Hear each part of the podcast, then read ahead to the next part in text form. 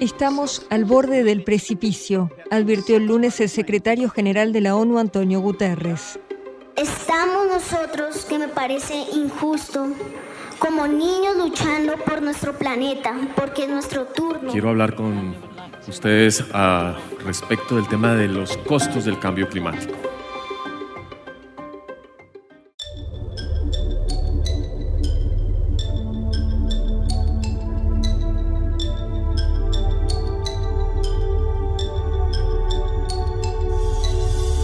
24 de septiembre el movimiento climático vuelve a las calles. Y Colombia no es la excepción. Alrededor del mundo habrá masivas protestas para presionar de nuevo a los gobiernos para que actúen ya y frenen la crisis climática, la profunda preocupación que hay porque se extinga la biodiversidad en el planeta y para evitar que se rebase el límite de 1.5 grados de calentamiento global, que fue la promesa que se adquirió en el Acuerdo Climático de París. Pero además, en el caso colombiano, hay muchísimas razones, hay muchísimas razones para protestar. Señalo solo dos, las más importantes. La primera, pues que Colombia, de nuevo, es el país en el que más líderes ambientales están siendo asesinados. 65 líderes fueron asesinados el año pasado, según un informe de Global Witness. Increíble, seguimos siendo primeros en ese desastre. Pero segundo, Colombia no ha ratificado el acuerdo de Escazú, que el propio presidente Duque, que hoy está siendo eh, premiado por sus disque luchas contra el eh, calentamiento global y contra eh, lo que ha hecho para preservar las selvas, ¿sí? Dijo y prometió que iba a ayudar a ratificar y que iba personalmente a ver que ese acuerdo se ratificara en el Congreso. A diferencia de otros países que sí lo han hecho, Colombia está rezagada, ¿sí? Y el acuerdo de Escazú es muy, muy importante porque es un acuerdo que se hizo a nivel latinoamericano para aunar esfuerzos y empujar el desarrollo sostenible que preserve nuestros recursos naturales y que además preserve los derechos de los que viven en esos territorios privilegiados y que se eleven los asuntos ambientales al corazón de la política latinoamericana.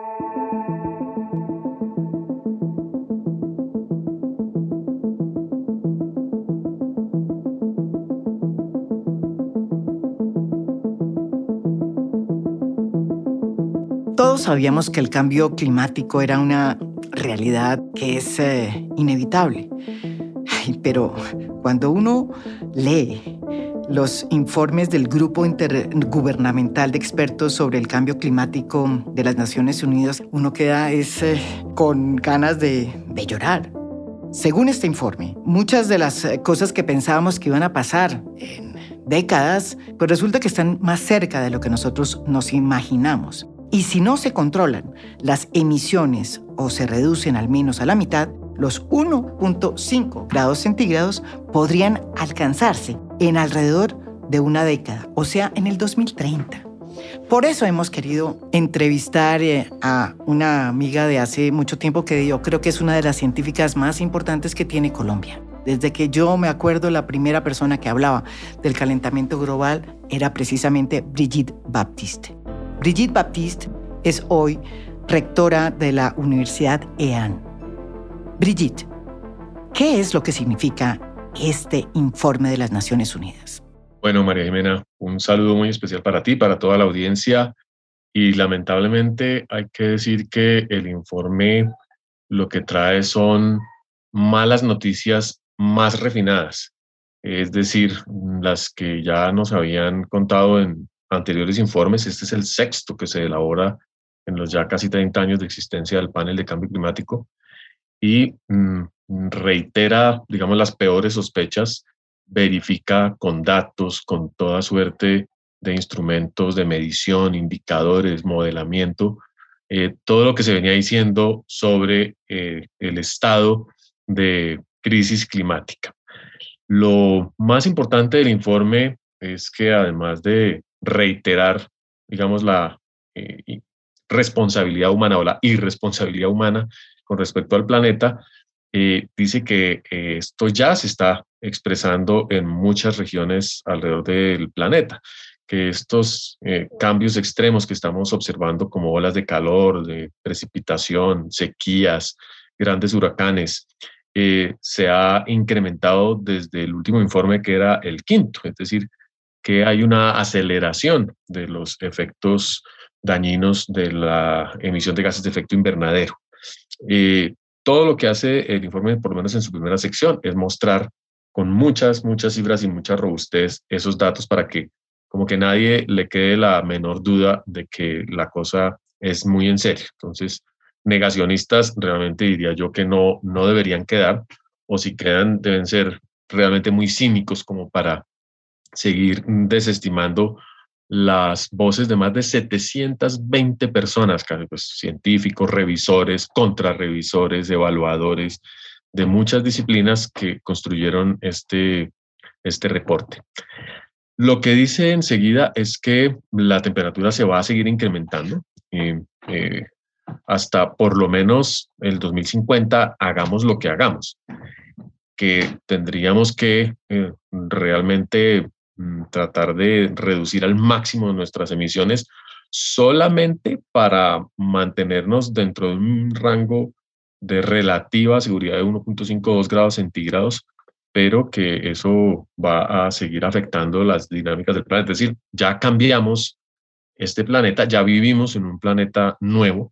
Eh, para aquellos que querían irse a Marte o a Venus a colonizar, pues no hay necesidad. Aquí ya tenemos condiciones extremas como para volver a tratar de habitar un planeta que cambiamos. Hablando de lo que puede pasarle a Colombia, eh, si sube, como plantea ese informe, el nivel del agua de los mares, ¿cuál sería ese impacto en un eh, país que es parte pues, de una zona muy complicada mm, y que tiene unas eh, características muy específicas como es precisamente en la que está Colombia, que es la zona del Ecuador. ¿Qué, qué, pasa? Tenemos dos océanos. ¿Qué le pasará a Colombia? Bueno, eh, aquí el IDEAM hizo una serie de, escenarios con base en el quinto reporte, eh, que yo creo que mm, va a haber que refinar con base en este y seguramente pues indicarán que los riesgos se han incrementado. ¿Cuáles eran los riesgos que señalaba el IDEAM eh, para ese momento hace cinco años y que, como les digo, van, van seguramente a ser peores eh, de aquí en adelante. Eh, un poquito al azar, voy a mencionar el tema del aumento del nivel del mar y la erosión costera. Tenemos evidencias muy, muy mm, contundentes de cómo en el Caribe, pues el mar está comiendo costa por todas partes. El INVEMAR, junto con la DIMAR y otras eh, autoridades, ya han mostrado pues eh, cómo la línea de costa se va a modificar sustancialmente y donde hay infraestructura, donde hay infraestructura cercana, pensemos en Cartagena, pensemos en vías eh, cercanas al, a la costa, eh, vamos a tener pérdidas importantes de, infraestructura y afectaciones graves. Recordemos que la, la, erosión marina por el oleaje se da continuamente, pero hay épocas particulares en que las mareas son más altas, se inundan las ciudades, eh, hay mar de leva y esto puede generar inundaciones persistentes durante muchos meses con todos los efectos sobre salud pública, sobre infraestructura de servicios y demás. En el Pacífico todavía tenemos los manglares que nos protegen mucho de los efectos de las mareas, eh, pero ciudades como Tumaco, como la misma Buenaventura, van a estar mucho más expuestas a los efectos de, la erosión costera. La destrucción de los corales. Eh, se ha predicho que para el 2050 ya no va a ser posible la formación de corales. Los arrecifes de coral van a morir todos en todo el planeta eh, porque ya no hay eh, condiciones de pH para que el, calcio con el que se forman las estructuras de los corales se mantenga sólido, entonces se van a disolver los corales. En ese sentido, los pronósticos son muy, muy malos, muy, muy desesperanzadores. El panorama es complejo, es complejo y sobre todo em, implica una serie de afectaciones grandes al territorio y a, las, a la población humana para las cuales estamos preparados o estamos muy mal preparados, porque tuvimos la niña en el 2011, eh, invertimos pues una gran cantidad de dinero en tratar de reponernos, lo logramos, las, las grandes tragedias pues con el tiempo se van curando, pero ¿qué pasa cuando la tragedia se repite ya no cada 20 años, sino cada 10, cada 2 y empieza a golpear más duro y, e incluso sin, sin, sin avisar en regiones donde antes no se producían. Entonces, es, este es el la principal, digamos, principal mensaje que nos está dando el, el, informe para todos los países. El, el, calentamiento de la atmósfera genera caos, genera caos en el movimiento del agua en el aire y por tanto caos en el comportamiento del, de las lluvias y de las nubes. Y ese caos hace que pasen cosas extrañísimas y no las podamos prever.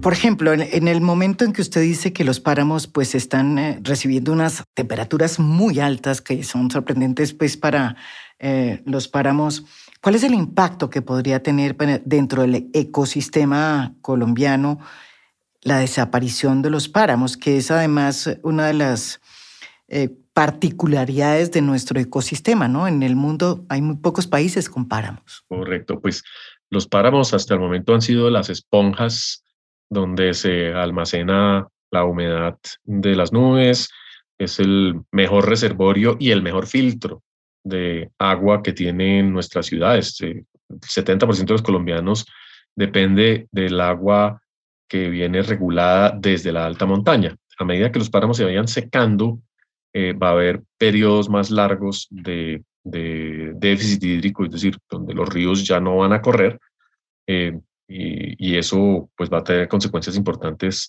en la seguridad hídrica de nuestras ciudades.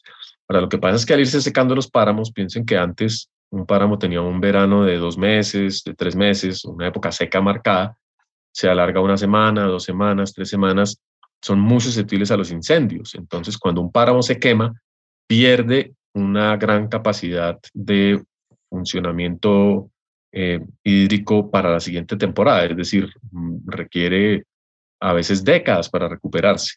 Entonces, no es solamente el efecto por un año o dos años, sino que si se quema y se, se, se destruye, va a haber afectada su capacidad de recuperación muy rápido. Por eso es urgentísimo, urgentísimo que, Colombia realmente logre proteger sus páramos y restaurarlos al máximo. Eso es una prioridad para nuestro país. Vamos eh, a lo que yo vi hace poco en Buenaventura. Eh, ahí hay una tradición de la marea alta, la marea baja, y según me comentaban los pescadores y los habitantes de Buenaventura, debido al cambio climático, esas mareas, que eran cada, creo, seis horas, ¿no? Ahora se volvieron locas. Y eso afecta una cantidad de cosas que uno pues eh, ni siquiera se imagina. ¿Cómo, funciona eso? Pues hay dos factores que hacen que el agua eh, cambie de comportamiento drásticamente con pequeños incrementos de la temperatura. Lo primero es que el agua se dilata. Si, si, hace más calor, los océanos se inflan, por decirlo así, porque por física sabemos que el agua tibia ocupa más espacio que el agua fría o que el hielo incluso. Entonces, al haber, así sea una pequeña eh, dilatación eh, del agua, las olas cambian de dinámica y por eso las pujas y las quiebras, que son los movimientos allá en Buenaventura, pueden verse afectados y en todo el planeta. Un, con un centímetro, dos centímetros de, digamos, de expansión del volumen del agua, vamos a tener, eh, sobre todo en costas que son muy planas, muy planas, efectos eh, muy, muy importantes.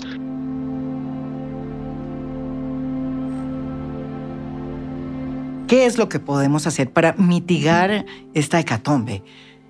Eh, yo entiendo que lo que poco que, eh, pues lo que yo leí de ese documento, que es largo y denso, dice claramente que el daño ya es irreversible, pero que se puede mitigar o se puede detener, digamos, de alguna manera, con políticas la calamidad que se vendría mm, de todas maneras, pero que se puede mitigar, que se puede demorar en el tiempo. ¿Qué podemos hacer en Colombia? Lo primero, creo que tenemos que negociar mejor nuestro papel en el eh, contexto internacional, porque nosotros no somos causantes del daño climático, eh, son los países que han contaminado la atmósfera a partir de utilizar combustibles fósiles eh, en sus modelos de desarrollo. nuestra contribución es del menos del 0,6%. tenemos países como Estados Unidos, Canadá, Unión Europea, Japón, China, Australia, India, que realmente son los que eh, aportan el 90% de esos gases de efecto invernadero.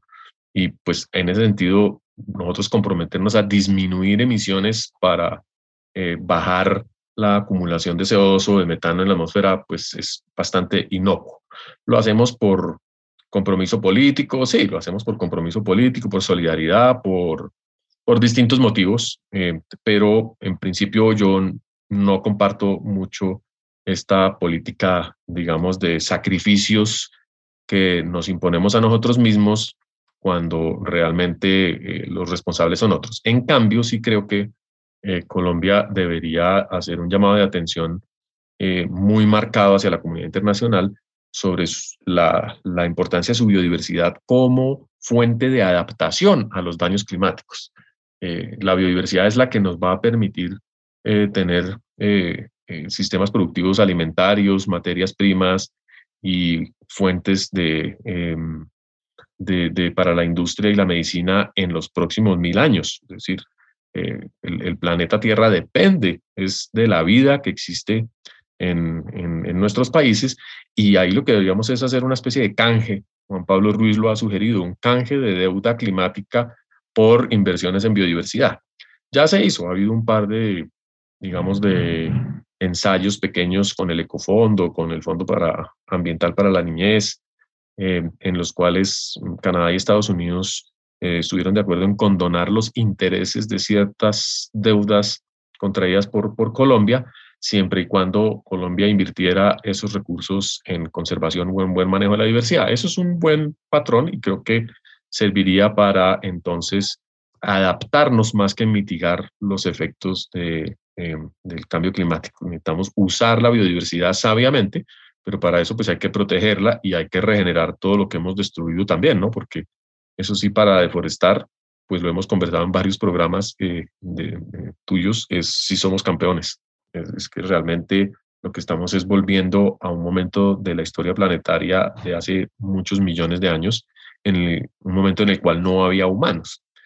Eh, entonces estamos, estamos viendo unos escenarios realmente dramáticos que justifican mm, en gran medida los acuerdos más recientes que se firmaron para declarar la deforestación como un crimen eh, no escarcelable y pues que plantea una política de punitiva importante para los, sobre todo para los instigadores de deforestación que sabemos quiénes son, quienes están lavando los capitales, quienes están apropiando las tierras en esas regiones para que eh, sean investigados y juzgados por, eh, por, por, deforestación criminal. Ahora, este, este es un, un, acuerdo, digo que interesante porque fue producto de una conversación de todos los partidos, no es un acuerdo eh, de gobierno, sino es una ley del Congreso en el cual concurrieron finalmente la Alianza Verde, el Centro Democrático, el Partido Liberal y Conservador, en fin, yo creo que todo el mundo se dio cuenta de que si no hacemos algo, eh, por lo menos para eh, controlar el crimen climático, pues va a ser difícil afrontarlo. Pero ese es el garrote. Y la zanahoria todavía nos toca trabajarle mucho, porque la zanahoria son eh, todos los incentivos para em, poder utilizar la selva en pie y garantizar que no hay que hacer reforma agraria con base en la destrucción de los ecosistemas, sino hay que crear una nueva alianza de desarrollo rural con las comunidades para que éstas restauren eh, o aprovechen los productos no maderables del bosque en distintas modalidades, como también el, nuestro colega Rodrigo Botero ha manifestado, la importancia de que haya concesiones de manejo forestal para proteger la selva a cambio de distintos tipos de incentivos que tanto el Estado como la cooperación internacional podría dar.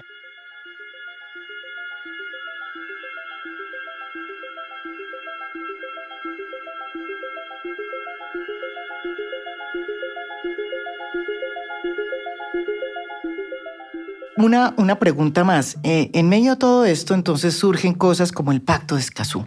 Y el Pacto de Escazú tan importante y tal, y resulta que estamos en mitad de una situación muy complicada, porque a pesar de que el, presidente Duque fue un impulsor del Pacto de Escazú, hoy está en el limbo. Sí, muy lamentable, muy lamentable sobre todo porque el Pacto de Escazú es eh, uno de estos pactos derivados de acuerdos globales en los que nosotros hemos participado todo el tiempo, el Convenio de Diversidad Biológica, el Convenio para el Cambio Climático.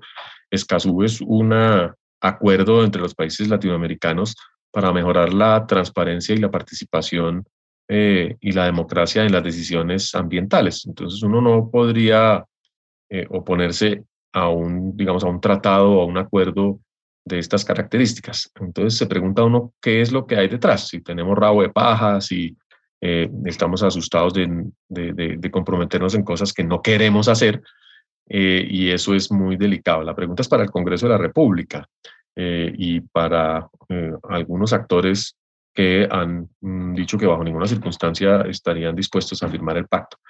Lo que pasa es que si no se firma el pacto, no importa porque las preguntas que aborda o los temas que aborda el pacto son mm, temas ardientes, son temas vigentes que tienen que ver con el conflicto social en Colombia, con la inequidad, con la eh, toma de decisiones extremadamente centralizadas. Entonces, eh, la gente va a seguir pidiendo con o sin pacto mm, mayor participación en las decisiones, va a querer ser protagonista del ordenamiento territorial, de las, eh, del licenciamiento de proyectos mineros, de las decisiones sobre si se hace o no se hace fracking o se expande el gas, en fin, la gente eh, tiene más información, están leyendo muy bien los documentos internacionales y le están pidiendo a todos los actores sociales eh, mm, comportarse en consecuencia. Entonces, las, las preguntas del acuerdo de Escazú van a seguir circulando y cada vez de manera más intensa eh, y no las vamos a poder obviar. Así que creo que eso es un tema que cualquier candidato a la presidencia o al Senado o a cuerpos eh, de, gobierno, va a tener que eh, plantearse y va a tener que ofrecer una buena interpretación o una alternativa. Pero usted diría, hablando del fracking, que después de lo que dice este informe, este nuevo informe de las Naciones Unidas, hecho pues por una cantidad de científicos, como usted dice, muy reputados, ¿Usted sigue pensando que el fracking bien trabajado, bien montado, bien cuidado, digámoslo así, puede ser una situación posible en Colombia? Sí, yo voy a hacer una analogía. A veces eh, hay que tomar decisiones como muy duras en un rebaño de ovejas si uno quiere mantener la salud de la mayoría, tiene que sacrificar un par de ovejas. Eh, y, y, solo en ese caso en que las evidencias nos impulsaran a que eh, requerimos de manera inexorable acudir al fracking como la alternativa temporal o el mal menor ante un proceso de adaptación y de transición energética, eh, diría uno, bueno, podemos hacerlo, pero cada vez menos. Yo reconozco que, que, también ese argumento mm, va perdiendo vigencia eh, en la medida en que se, se, se, ve como una defensa del pasado, como una perspectiva de inversiones que tal vez podían producir mejores resultados en la prospección de otros recursos energéticos. Y lo que habría que preguntarse entonces es si, eh, en esa balanza si los eventuales resultados económicos del fracking eh, y sus costos ambientales se justifican ante la urgencia de invertir más en la transición energética, en, en las eh, en el uso de energía solar y eólica. Pero esa respuesta creo que todavía no la tenemos tan clara porque eh, el avance de las otras fuentes de energía eh, se va a demorar todavía un tiempo y no estamos seguros que, que, si apagamos, por ejemplo, la, la bomba petrolera, como sugiere el, el, candidato Petro, alcancemos a tener un periodo mm, que no sea caótico, digamos, para las finanzas nacionales y para eh, la, autonomía energética. Entonces, estamos atrapados en varias paradojas que eh, pues nos toca sentarnos a conversar, ojalá con tranquilidad, porque eh, en ello estamos, digamos, diseñando un, un, un paso a una nueva época que va a ser la del 2050. Y tal vez de entre el 2022 y el 2050 habrá que tomar algunas decisiones que son feas, que no nos gustan, que tienen un costo, pero que si no las tomamos eh, van a generar costos peores o efectos peores.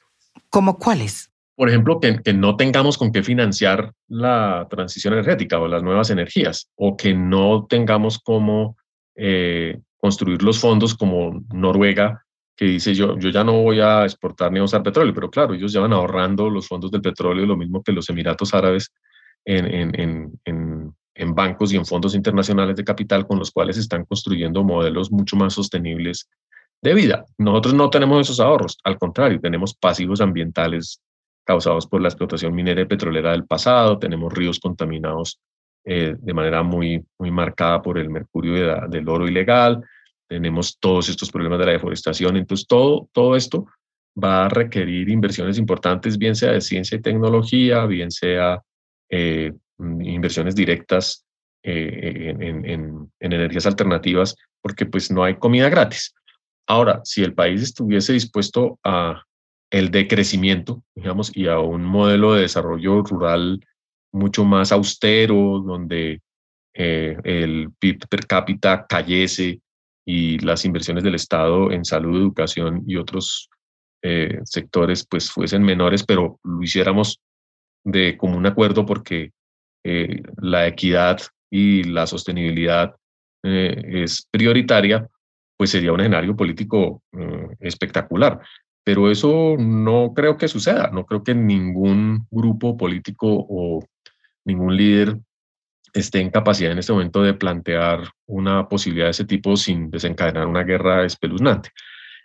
Eh, así que yo creo que podemos en Colombia, podemos diseñar una transición, eh, podemos plantear ciertos sacrificios, podemos negociarlos, que es más importante en un país tan violento como el nuestro, donde están matando todos los líderes sociales. Eso sí es un, un tema muy delicado, porque si, si, si para mantener el modelo de desarrollo tenemos que exterminar a, la gente que se opone a ciertas acciones, pues estamos en una dictadura eh, eh, despreciable y eso es lo que me temo que vamos a tener que confrontar más rápido en los próximos años.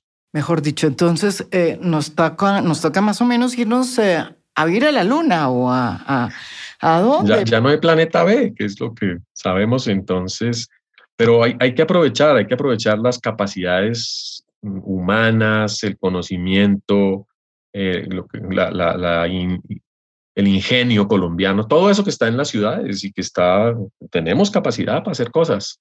¿Usted cree que la humanidad va a entender y a reparar, eh, digamos, de alguna manera lo que ya es irreparable y emprender una nueva sociedad? Es que esa es la gran pregunta, porque nosotros, pues, somos parte de ese mundo y además tenemos muchos problemas que no hemos solucionado hasta ahora. Pero ¿usted confía en la condición humana? Pues hay días en que amanezco muy pesimista, eso sí debo confesarlo, y hay días en que uno recibe, digamos, eh, mensajes positivos y experiencias de adaptación interesantes, eh, proyectos llamativos, mm, se encuentra uno con, con perspectivas muy esperanzadoras, sobre todo eh, los jóvenes que están planteando otro modo de habitar el planeta. Eh, es que uno con el tiempo va perdiendo la fe en todo, y eso no sé si sea un efecto de la edad, eh, pero no le podemos robar la esperanza a los jóvenes. Entonces, yo creo que eh, el mundo va a cambiar mucho, se va a volver muy extraño, no sin mucho dolor y muchos eventos desastrosos, pero que vamos a encontrar la manera de habitarlo eh, sin necesidad de habernos ido para Venus.